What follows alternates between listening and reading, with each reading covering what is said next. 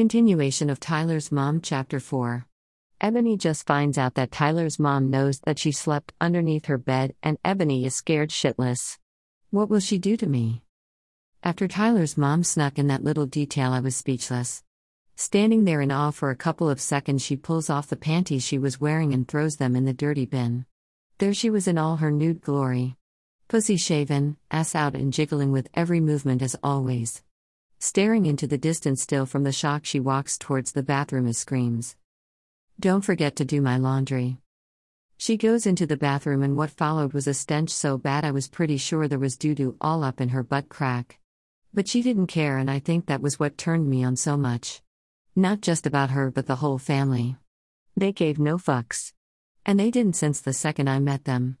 Shit, the first week of dating Tyler, I had seen his mother naked three times. Completely shameless.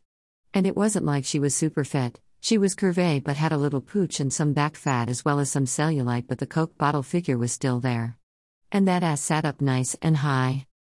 Anyway, she goes into the bathroom, the shower. I hear the water running and she is just blowing ass. PBBHHHHFFFFRRR. Just loose farts as if she is literally about to blow shit on the walls. And it stunk. Her shower farts were so bad that the family usually starts cleaning so that all the bleach and Fabuloso covers up her fart smell.